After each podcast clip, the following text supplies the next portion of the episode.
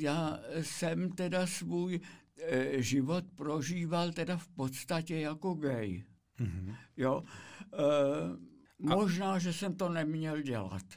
E, jo, ale bylo velmi těžké se tomu ubránit. To není jednoduchý.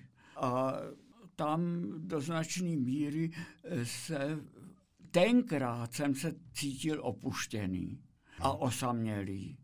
Dneska ne.